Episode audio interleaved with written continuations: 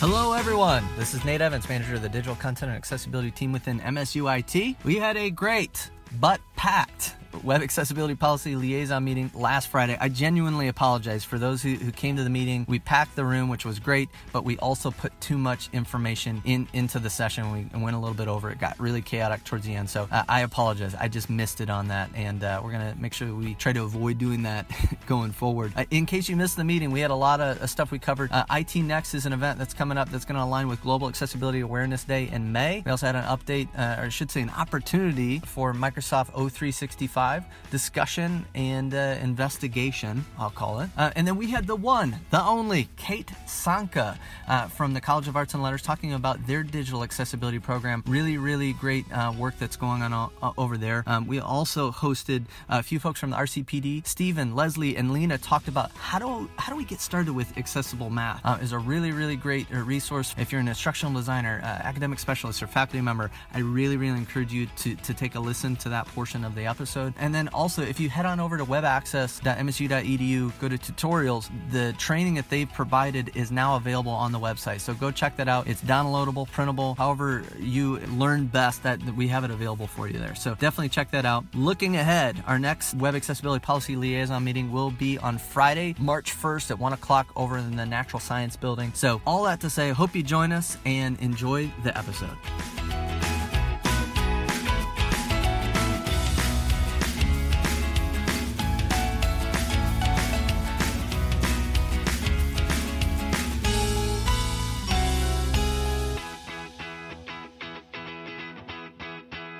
Good morning. How's everybody doing? Raise your hand. Is anybody like a human popsicle? A couple? Yeah. I'm just, I'm with you. I was ready to get out of the house. I was getting a little, yes. Thank you so much for coming to the February W A P L meeting. Super excited. We've got a pretty full agenda today. Here's our agenda at a glance. We're kicking things off with College of Arts and Letters, talk a little bit about their digital accessibility program. Again, in the same theme, we want to share more and more about what you all are doing within your programs kind of each month to give a little slice of what's going on. We uh, have an opportunity uh, around Microsoft three sixty-five that Nick Noel is going to talk a little bit about. I have a very fun announcement around Global Accessibility Awareness Day in May. So uh, we talked a little bit about that at the last meeting, and we'll mention uh, at least to save a date for that. And then we also have a, a Getting Started with Accessible Math session. This is something we've gotten a lot of feedback uh, on over months and years, and so I'm excited to partner with, with Steven and Leslie on this to present a little bit more about accessible math, as well as Lena. Where's Lena? Thank you. Hey, Lena. So uh, excited to share a little bit more about that. And we have some resources on Web Access that are going to be shared. Um, we can probably share those after the meeting, maybe, Jim? Yay. All right. Good. And then the last thing is we're going to continue the digital accessibility program retrospective that we started last month. That was to get some feedback about where we've been in twenty eighteen, some things that worked out really well, things we need to improve going into this year, and then cast some vision going forward. So we've got more folks that weren't at the January meeting. So um, Doctor Jess Knott, she's going to lead our discussion uh, for a few minutes to gather a little bit more feedback from you all on that. And then we'll start to, to cast some ideas and, and get your feedback going forward as well. So sound good? All right. Okay. So I am so excited to uh, introduce Kate Sanka. I lovingly joked, we met for coffee and like a, a Christmas, and I said, yeah. Kate, how's your back feeling? She's like, wait, what? I was and like, I, was, I don't know. I went to the chiropractor recently. And I was like, for carrying Cal and M S U forward with digital accessibility, because that, that would hurt, right? Bad dad joke. Okay, got it. All right. Kate and, and uh, the College of Arts and Letters have been doing so much great work. You've got Accessible Learning. That's been a fantastic initiative for the last few years. She is the lead uh, Teach Access rep- representative for Michigan State University, which has been a fantastic program. There are They're doing so many things with their digital access- accessibility interns and improving their course quality uh, for digital accessibility. Lots of... I, I should just let you talk about or it. Or not, and I'm going to sit down. You're like, just, no, it's great. I, I love it. So no, okay. Thank you. Yeah. Great partnership, and uh, I'll give it to you. Perfect, thanks. Nate gave you a great preview of some of the stuff that we're working on in College of Arts and Letters. So first of all, welcome to Wells Hall. Many of you come in and out of here often, I know, but we are in the B Wing, which is where our language faculty, foreign language faculty, are located along with some of our other programs. Our college is spread across seven buildings on campus, so when anyone in our team needs to meet with faculty, often I like to meet with them here because so many of them are in this building, but there's a variety of other buildings that we are in. So that does logistically make things interesting trying to work with our faculty, but we get it done. To that end, one of the things that we did last year, and I know Jeremy's in the back as well, but LaTanya, could you wave your hand right here in the middle of the room? LaTanya Motley joined our team in spring of last year, and she splits her time between College of Arts and Letters, um, the Academic Technology Office, as well as Jeremy Van Hoff, who's in the back, um, from Broad College of Business, and she is an accessibility and U D L and Q M and instructional designer and a lot of things. She knows a lot of great stuff. She splits her time between our colleges helping with a variety of projects. It looks a little bit different between our colleges, what she works on, but for us, it's a variety of things supporting accessibility as well as some other instructional design type things. You've probably seen her around campus talking about uh, U D L or Universal Design for Learning. She knows a lot about that as well as Q- Quality Matters. So that's one thing that we did in College of Arts and Letters to expand our capacity was to bring in another teammate, and we're happy to have her because she's awesome. Awesome. A L C, or the Accessible Learning Conference. So how many of you have attended that? So almost all the hands in the room are going up. So this is a conference. I won't say too much about it since you're familiar, but in case there are some who are not, we had our fourth iteration of it in December. And this is a conference where we bring people together to talk about accessible learning. That's kind of changed identity over the past few years. And moving forward, I'm sure we'll look at some different things around who our audience is. But in general, it ends up being a variety of people coming together to talk about either what's happening in their classrooms, how they're supporting their faculty or staff. One of the core components of this conference that will remain forever is student involvement. So I'm passionate about experiential learning and making sure students have an opportunity to try and learn in a variety of ways. Academic conference is a really specific type of thing, which many of you probably can imagine or know. So giving students the opportunity to help with planning. So students on our team in the Academic Tech Office help us with planning. Everything from what is the C F P process like? How do we... Um, We send the proposals out to another group to review, but then how do we build the schedule? What does programming look like? What does engagement look like? How do we make it an accessible event? And then students from all over are invited to come and present if they're accepted, and also attend and learn how to network with people in the field, learn how to just be around people in an academic setting, conference setting, and so forth. So that is A L C. Teach Access, which Nate mentioned. How many of you are familiar with Teach Access?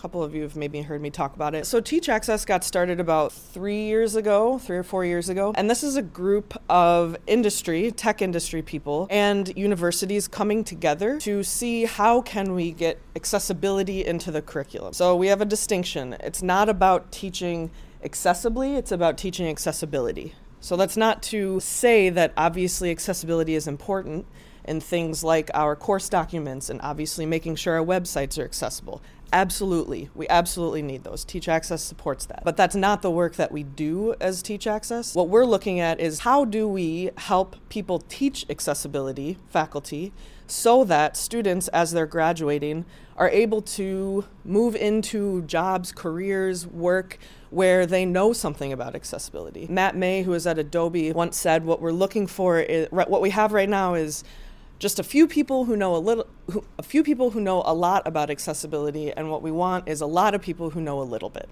That's not to say that we still always won't need the experts who know a lot, um, but it benefits everybody when we all know a little something about it. And I imagine those of you are feeling that in your colleges, right? As you have faculty and staff learn more about accessibility, then they start talking to other people, and it, it goes from there. Um, so out of Teach Access, Um, we have the ability to um, have large scale, the large um, tech companies um, come and talk to faculty. So if you have faculty who are teaching accessibility, and they're like, you know what, I'm about to talk about um, iOS um, mobile design, and I want an hour of ex- someone, some expert from Apple to come and talk to me about what that looks like.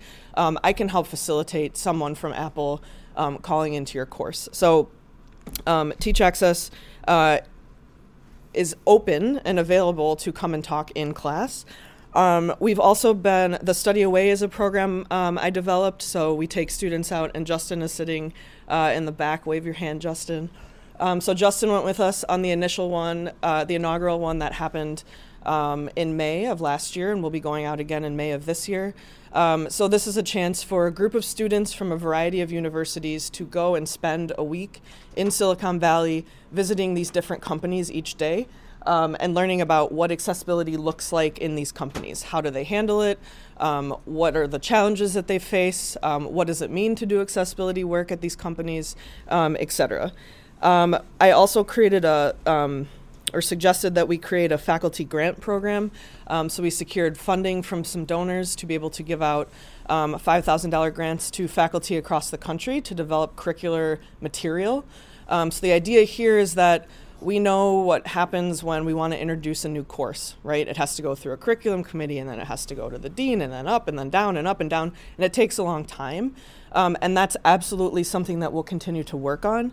But sometimes someone might have a half an hour, an hour here and there in a semester where they might be able to, at the very least, introduce what is accessibility.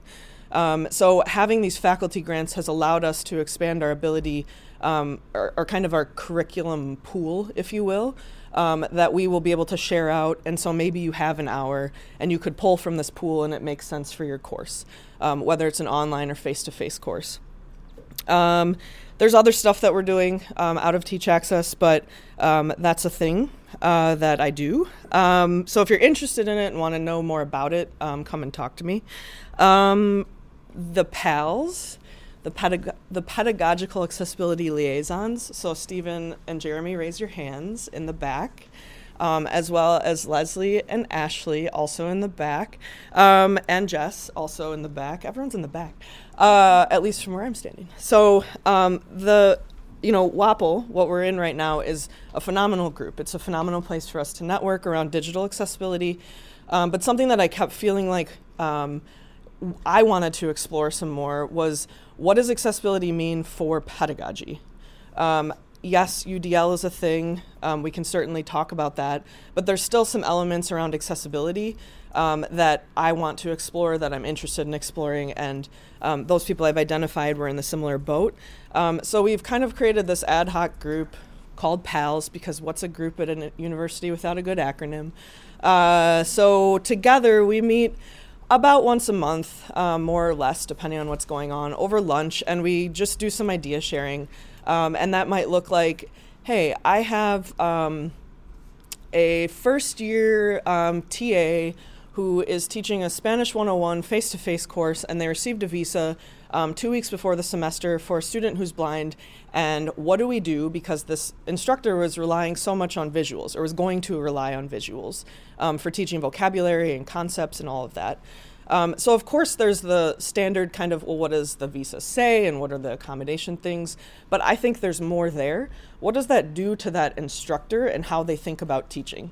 Um, how do they think about pedagogy? So they, they do these things for the student um, at the request of this accommodation, but um, what does that mean moving forward? How does that impact their teaching overall? So um, we don't know yet, is the answer to that, uh, but we're working on it. Um, so if you're someone who's interested in pedagogy um, and accessibility, uh, let me know. Um, and so those are those are big scale things, I would say, um, that uh, I do in the name of Cal, um, College of Arts and Letters, and definitely in the name of M S U, um, specifically in our in our college. Um, how much time do I have, by the way? I realize I'm just going for a while. Maybe another minute. Superb. Um, so we have students. Um, we've had students working with us um, on accessibility since Phil was an undergrad, uh, Phil Deaton, uh, who many of you know. Um, so that's been going on since I've been here, which is almost five years. Um, so students help us do website reviews. They help us do course reviews, similar to all of you in the room, or many of you who do that work.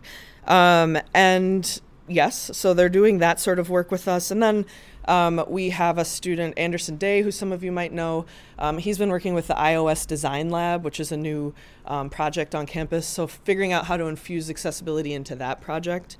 Um, in terms of overall as a college, um, I've got my administration very much on board with this. They very much support this, so our dean, Dean Chris Long, um, and our associate deans are all in favor and support it, all of our chairs. um, our web developers, uh, our developer, um, our marketing and communications team. So I get messages all the time from people who are like, hey, I'm trying to write this alt text and I don't, I don't really know. What do I do? How do I say this? Um, so we've really worked hard in the College of Arts and Letters to create um, an environment and a culture of care around accessibility. That's where most of our efforts, I would say, have been going in the last few years, is how do we get people to care about it and know about it? And then, yes, that means they'll come and ask us. Totally fine. That's what we want to have happen.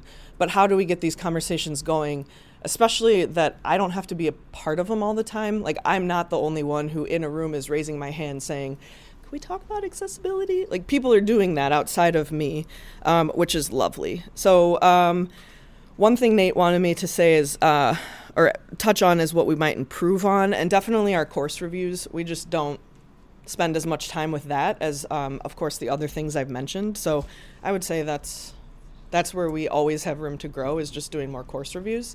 Um, but our goal in creating this culture of care is that if faculty know that this is something they should do in the name of student success, um, or however they want to name it, uh, that then at least they know to come to us and ask for help when it's time, or or the chairs con- you know have contacted us and say to say, hey, we have this new instructor, will you go talk to them? Um, so yeah, is that and any questions or no? Yeah. Are any, there questions? That's a great. Any questions? That was Kate? A lot. Make sure to repeat the question. Um, the question was from uh, a Doctor Jess Knott. She wanted to know why I was so great, and I don't have an answer for that. I'm powered by cheese and hot dogs, for the record. Uh, other questions? Yes, LaTanya's question. Go ahead.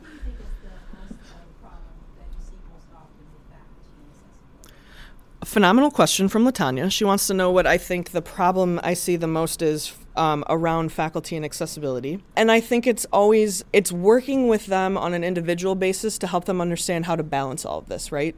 So I think often we want to get to a place where we're like, here's the stuff, everybody do it. Um, and you're all the same.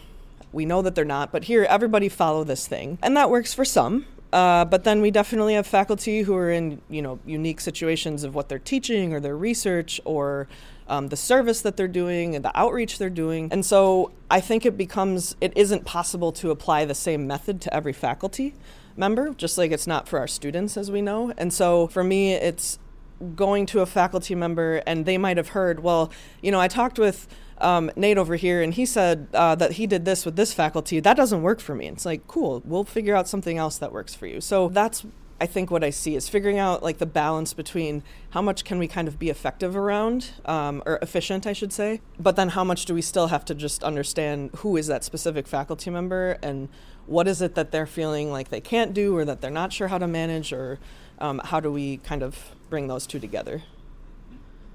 Does that help? That's a, yeah. Other questions? James Bender. So how did you get LaTanya, what, what was that, what did you do administratively with that person? Cool, so the question from James was how um, College of Arts and Letters and Broad, Broad College of Business came together to um, hire LaTanya, the fabulous, wonderful LaTanya. Um, yeah. No, I'm not kidding. That's true. So the question was around administratively. Uh, that's a long, I have a long answer, and, but the short answer is really it was demonstrating need and being able to show maybe at the moment neither one of our units um, had the capacity to bring on a full-time person, um, but that we wanted to, we, we needed help in some way. And so there's that piece of, well, if we can't bring on a full-time person, um, what if we bring on a half-time person or someone who spends half their time with us? But then also, Um, I think I just lost my train of thought. What what was the thing I was going to say, though, about, I know, I was like building up to it. Um, I need more coffee. Uh, so it was demonstrating our need. And I would say, could I just, yeah. I would say that our two units, our two colleges, communicate very clearly. That's what it was. Thank you. So Jeremy saved me, as per usual, and it was about our colleges communicating. It was about collaboration. So thank you, Jeremy. Well played. So our college, um, as some of you maybe are aware or maybe not, um, our dean is super um, into collaboration. He wants to be talking with people in different disciplines, et cetera, et cetera. And so that was also part of our conversation was, you know, we work all the time with College of Natural um, Science. You guys, something's happening up here. I know. Uh, we work all the time with other colleges. We don't. We haven't done as much with Broad College, and this is a way that we could work together with them. So it was one, demonstrating need, but two, thinking about where is there collaboration that we haven't already really explored or started to explore. So yeah, I lost my train of thought like five times in that, but which means I'm gonna sit down. Well played. Thank you. Okay. Kate. And I will turn it over to Nick to give a quick update on Microsoft three sixty-five Opportunity. Okay, I'm going to be real quick because I cannot adjust my audio from this distance. Hi, everyone. My name is Nick Noel. I work for I T Services. I'm an instructional designer. One of the projects I'm working on is bringing general uh, awareness about Office three sixty-five to campus. And one of the ways we're doing that is trying to show Uh, the ways that it can be used in teaching um, instead of just going from a strictly technologically training uh, aspect. Um, we're going to show like, hey, in addition to how you use it, here's why. So I've kind of formed a little in, informal group that is exploring, kind of analyzing what we need uh, and what these things can do, and then hopefully moving into designing kind of workshops and other training activities around those things. So if anybody wants to join that, Uh, is anybody interested? Um, we meet once every two weeks or so for now. Pretty much we're just in a discussion analyze phase. Um, so any perspective uh, you could bring to that would be great. Like, hey, this is how we're using it, or this is why I hate you. That's fine too. Um, hopefully not too much of that. Um, but uh, we just want to hear what people are doing and, and what they need. Um, so contact me. You can find me at L E P E S C H K at M S U dot E D U. Uh, look me up under Nick Noel. Contact Nate, and he'll forward everything to me too. And that's about it. So if you have any questions, I can take them right now, or you can email me later. Jessica Knott? Nick, why are you so great? Um, what was the question? Oh, oh, thank you. Um, so Doctor Knott asked why I am so great. Um... You know, uh, when I was uh, very small, I lived under a cupboard, and then I got a, uh, it's like an owl came and then took me to this magical thing. Anyway, it's boring. Uh, fought an evil wizard, won. Anyway, uh, now I do this. Um, I feel like Nick gets a round of applause for that one, too. That was really good. That was good. Awesome. Okay, very brief. I want. We talked at the last meeting uh, about I T Next briefly. Don Baker, M S U I T Chief of Staff, came, talked a little bit about this idea, which is an event that I T does. Um, it, it usually is annual, I think, and the last one was on I T security. This one, she came to me with this idea and said, hey, we'd love to talk about accessibility and inclusion, and I've heard about this Global Accessi- uh, Global Accessibility Awareness Day. Does M S U do anything around that day? And I reached out to a few people and I said, I don't know, but let me ask. And it looks like we don't. So we thought we should. So save the date. The next Global Accessibility Awareness Day is May sixteenth, twenty nineteen. It's a Thursday. I would recommend saving the morning portion of that day. I don't know how that looks, but I would love to have a conversation with all of y'all, anyone who's interested, about, hey, what would be beneficial to bring awareness on Global Accessibility Awareness Day? So we'll have, be having more conversations about that, but I'm, I'd be grateful for your feedback on that. So with that, I'll leave it there. We're going to transition at this point to a math, getting started with accessible math update. Uh, so bear with us, give us sixty seconds, kind of switch stuff around, and then we'll get started. Hello, I'm gonna let um, Leslie, Here, I think we uh, need who set up the PowerPoint, and uh, I also have Lena with me. I wanna introduce them. Um, I have been here at M S U a long time. Uh, I've accepted next year to share a lot of the assistive technology with the world by working with a number of N G Os, and they're constantly calling me, so I'm really busy. But I'm gonna be traveling and doing some of those other things. And Leslie here is gonna be taking my place at the R C P D, so it's great having you with us. And Lena is the one that really should be presenting all of the things we're gonna talk about today, because she's the one that sits there hours and converts mathematics and other things into accessible formats. So, but I'm excited because this handout, everyone has the handout, right? Making Math Accessible Using MathType. Do you mind coming around on this side? Okay, right over here. Very good. Um, and there's there's our presentation. Wonderful. Thank you very much. And uh, you're going to be demonstrating in a little bit here um, this thing. On the on the screen is, is a young lady on the left. Her name is Jordan Castor. How many of you know her? Now, she's one of the developers that helped us spearhead some of the things that I'm going to share with you today. And I'm going to try to get through this in fifteen minutes, because at the end we want to have a few minutes for questions, because there's going to be a lot of them. But I'm going to answer one question right now. MathML is what we're going to focus on today, and MathML within Word. The, the, the question would be, why haven't we shared this stuff sooner? Why, why have we waited till today, twenty nineteen, in January, to share this stuff about MathML in Word? Well, the reason has been it wasn't mature. It was a, it was a kind of method that we used with Jordan. Jordan was a student about two years ago, and she used MathML to read equations. She's blind, and she was a, uh, one of our students that helped us discover ways that JAWS, her screen reader, would read math. And MathML was the key. But during those days, we had to do all kinds of really strange things. We had to lock down the browser. Still today, not all browsers read MathML independently. There's MathJax and other things. But recently, Microsoft Word, and we also did other things with her.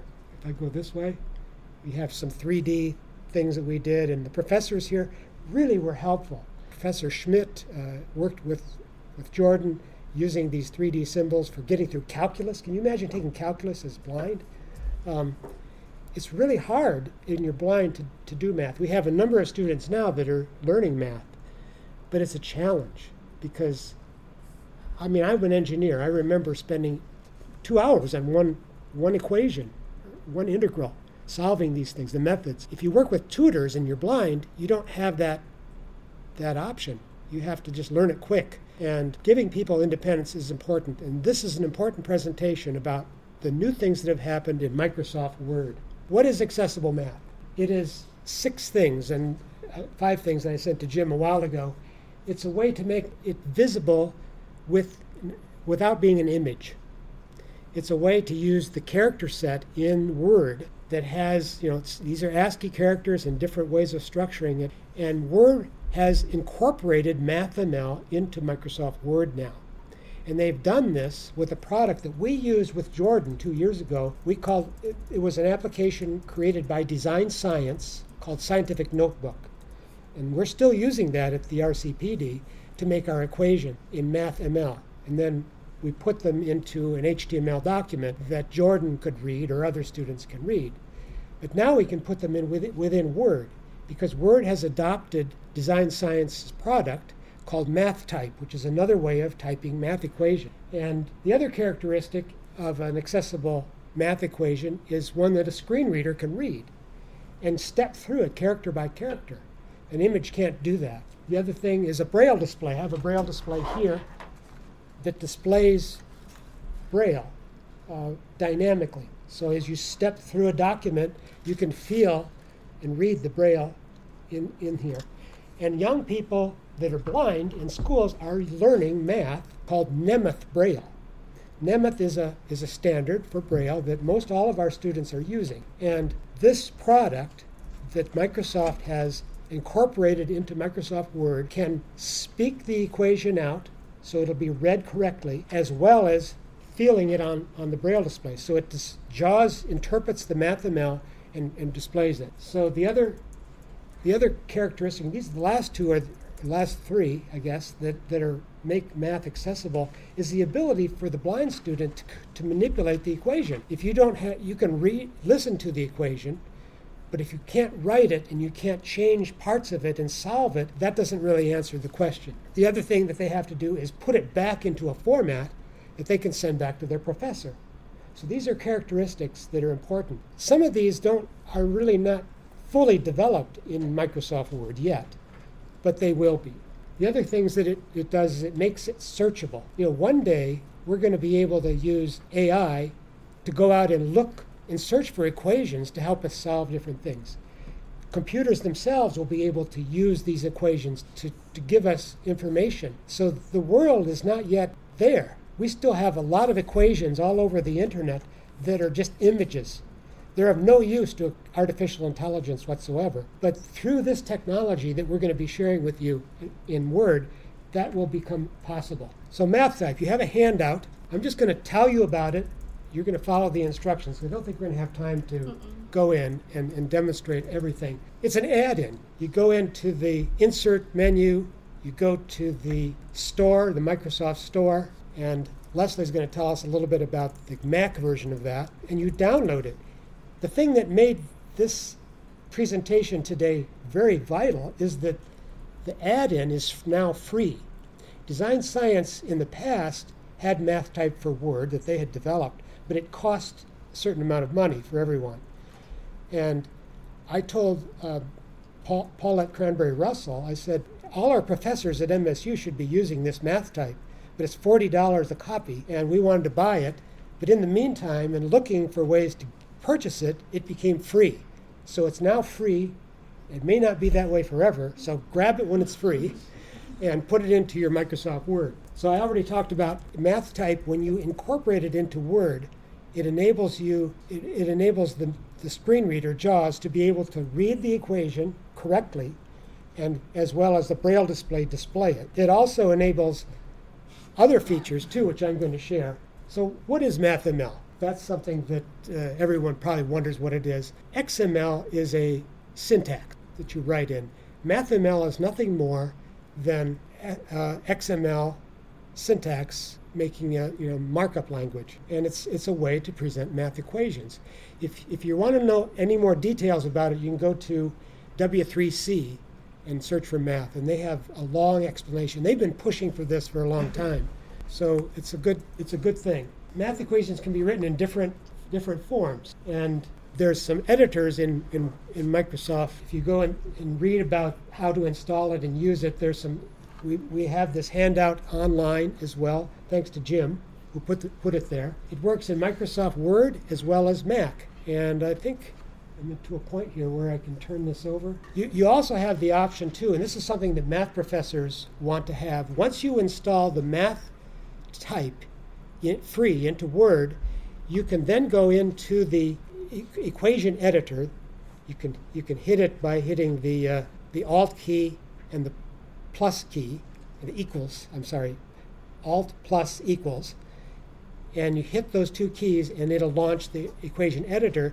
You can input LaTeX. A lot of our professors use LaTeX for writing math equations, so that's also included in, in this product. So you can type the equation, put it in there, and it, and it outputs uh, the equation correctly in MathML, which you can then extract and put it into other documents, like your H T M L document. So that, that basically ends my yeah. part of it. You're going to talk a little bit about the Mac. Yeah, and I just wanted to cover this because why is accessible math important? Obviously, there's many reasons, but there was a, a presentation, it was maybe a year ago, it was by Dave Schlepp, Schleppenbach, Schleppenbach. Um, and he talked about this, and it really hit home to me because math equations can be written different, but if you're speaking them, sound exactly the same. So the example was there's these two different equations. The first one is a one and a fraction over x plus one. So if you said one over x plus one, or the other equation is one over x plus one. They're obviously very different equations, but they're going to sound the same. So using MathML is how you could make them sound differently so you could solve them correctly. So I think that just really illustrates why it's so important to have them written correctly so the, the students get them correctly. And the nice thing about uh, MathType, which we were kind of talking about, is, is it works in a lot of different applications. So Microsoft Word for P C, Microsoft Word for Mac, all of the um, the Apple, Office, iWorks programs, also Google Docs and D two L, and it's really nice because no matter which application you're using, it looks exactly the same. So you can easily use it in whatever you typically use if you're using it to make equations in math. So the handout that you guys have in will be posted on the Web Access site does have um, step-by-step instructions to to download it for each different type. And there's also a um, a helpful resource in there. MathType is now with WIRIS is the company that W I R I S. Yeah, so they have a lot of information on their website about how to how to use the MathType and all the different applications that you would need it in, and it's pretty easy to use, which is great. So WIRIS is a division or, or part of Design Science. They're, they're the same. Mm-hmm. So I don't think we have much time to kind of go through how it works. I don't know. I just want to mention one thing. The uh, we do have a math grant. It's a small one, but we have been developing a tool for making math H T M L pages. You know, Word documents are great, and our students that are blind will be able to read equations in Word, but we want to open this up to the World Wide Web more by making H T M L documents that have MathML in them, because there's a lot more opportunity for utilizing that in many different ways for learning and searching online and so forth. So we're developing a, or streamlining a way to do that. You can do it yourself by taking the MathML from Word or from our online editor. We have an online tool for typing in LaTeX or for using the Waves toolbar for making MathML. It's M S U Math Online. And I was just going to just show real quick in Microsoft Word just the tool. If you're you're in here, obviously it's going to look a little bit different. This is the Mac version, but under the the insert area, which now I can't even find it, there is um, an equation option, and this would bring up to allow you to insert the equations. And, and there's a little drop-down thing right up there where you type your equation that allows you to change the way that equation is displayed. Mm-hmm. You can have Unicode or you can have MathML. So like I said, X, yep. Yep, it's pretty, you know, easy to use if you understand the math equations and what you're trying to write. So. Yes. So, questions so far? Yes. Uh, my question would be: does it work the same between Mac and P C on the uh, in Word? Pretty much the same. Yeah, they, they look very sim. Oh, yeah. The question was if um, it would look the same in Microsoft Word for Mac or P C, and the answer is yeah. They the editor, equation editor, will look almost identical in the two. Yes. Yes. Question. Does James. Word for Word, you have to have a built-in reader. We tested it to make sure the reader works good. Okay, that's a the question was, does the Word have to have a built-in reader, and if we've tested it? Um, I haven't test. I think you guys tested it with the built-in um, Microsoft Reader. I was using um, yes. VoiceOver, and it read it great yes. with the MathML, so it's like fractions, start, you know, so it, you would be able to understand it. Yeah, within Word, there's a read aloud function, and that does read the equation correctly. The interpretation is in there. Uh, within JAWS, of course, it reads it as well. So yes, uh, in before this new version of MathType was available from WIRIS, you had to download from Design Science a thing called Math Player, but they've incorporated that together. So now you only need to have the MathType add-on installed for the readers to work correctly.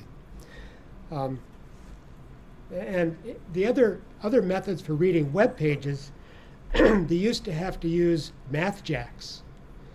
Um, and in your H T M L documents, and this is a big uh, area where we're not sure which direction we're going to go for our mat- H T M L pages, but MathJax is good because it's an interpreter that helps the screen readers and the browser to, to display the math and read the math correctly. Um, It's a good way to go. It's a call to a server somewhere else. And you can use the MathJax server, or in D two L's case, uh, they've incorporated the MathJax uh, within D two L, so you don't have to, to install that. But there are still browsers out there that don't read math correctly and display it correctly uh, without the MathJax add-in or some other uh, method. So these are problems that we're going to face in the future. Yes.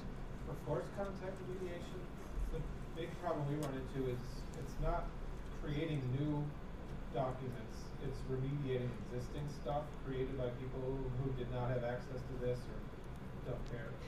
Um, and sometimes it's even like handwritten scans of P D Fs. It's terrible, right? Yeah, yes. Is there an easy way to do that, to look at existing content? The, the question we have to repeat. Yeah. Uh, remediation is the most difficult challenge that we have here at M S U. The question is, is there an easy way to convert already existing non-accessible formats into accessible equations? And uh, I can answer part of that question. The R C P D is doing this. That's why Lena Wu here is so busy, because she is having to retype many of these equations. Uh, one of the options in, in Word is handwriting an equation. If you have handwritten equations, there's two methods. One is to try to copy and paste the image into Word and try to let it do its thing. It's not worth the trouble. That was my feeling, but maybe it'll get better. Uh, there's an, also another application which you might try to use called InfinityReader. It's uh, I. It's it, like infinity, the beginning of infinity reader, and it is a O C R, I guess you could, uh, character recognition program for math, and it does make equations, but they typically have to be proofread very carefully. If you get a lot of equations, it's easy to miss things when those things work. So we we just kind of use the grunt approach and just sit there and just type them in.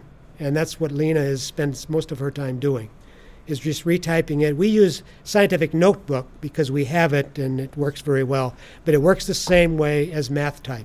So either one would work. That answers your question. Remediation, too, of so there are some formats out there that we might be able to convert, like LaTeX.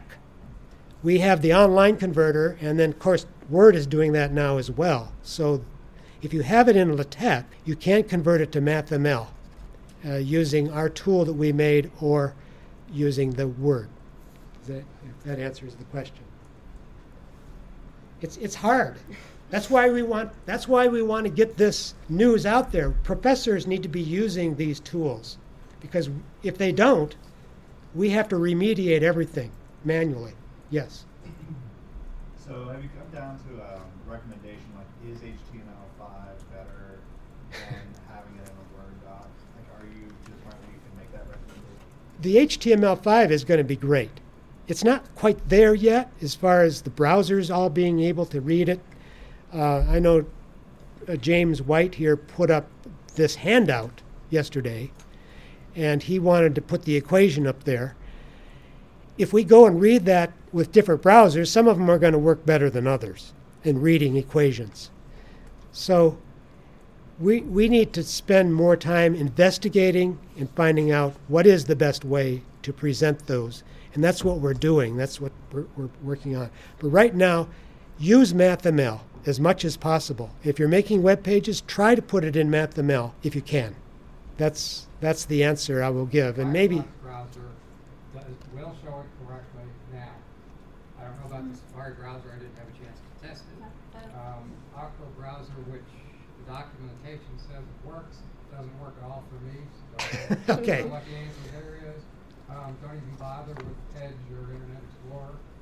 You won't get anywhere at all. I mean, you'll see. You'll yes. see the parts, pieces of the equation, you know, D D X, something around it, but it won't have the, the over and all that good stuff. So it's uh, the Microsoft Word document shows it flawlessly without any extra installation of anything, mm-hmm. as long as you use the current Microsoft Word.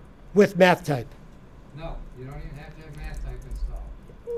It'll, it'll display it. Yes, it, it, they've incorporated MathML, but MathType helps you put it in. That's true. Okay. Yeah, yeah, I, I think I would like to second that. Uh, Lena, come up here. MathML. Come up here and talk into the mic. Yeah, I, I think I would like to second. Uh, that's very important.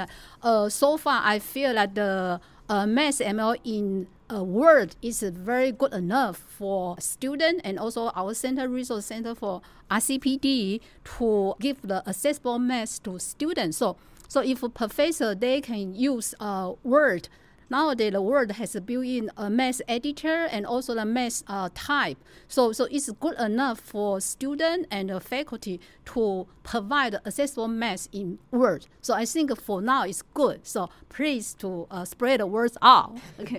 Very good. Thank you. All right. All right. Thank you. Thank you. Thank you all very much. Uh, so suffice to say, I think we just are at the tip of the iceberg, right, yes, on this. We are. Um, and uh, we'd really be grateful to hear like what those questions were good. I, I hate to cut them off because I know we have some other things to cover. But there, if there are other questions, uh, can they reach out to you they directly, can, Steven? They can contact us, yes. Um, or you can email us at WebAccess, and I'll make sure it gets to the right place. But um, really, really uh, important conversation. And um, like Steven mentioned, this handout um, that Steven uh, and Leslie uh, and Lena put together is on WebAccess. So you can check it out now. I think it's maybe available, downloadable too, printable. So we're trying to use a universal design approach there. So check that out uh, if you're interested. I think it's under tutorials.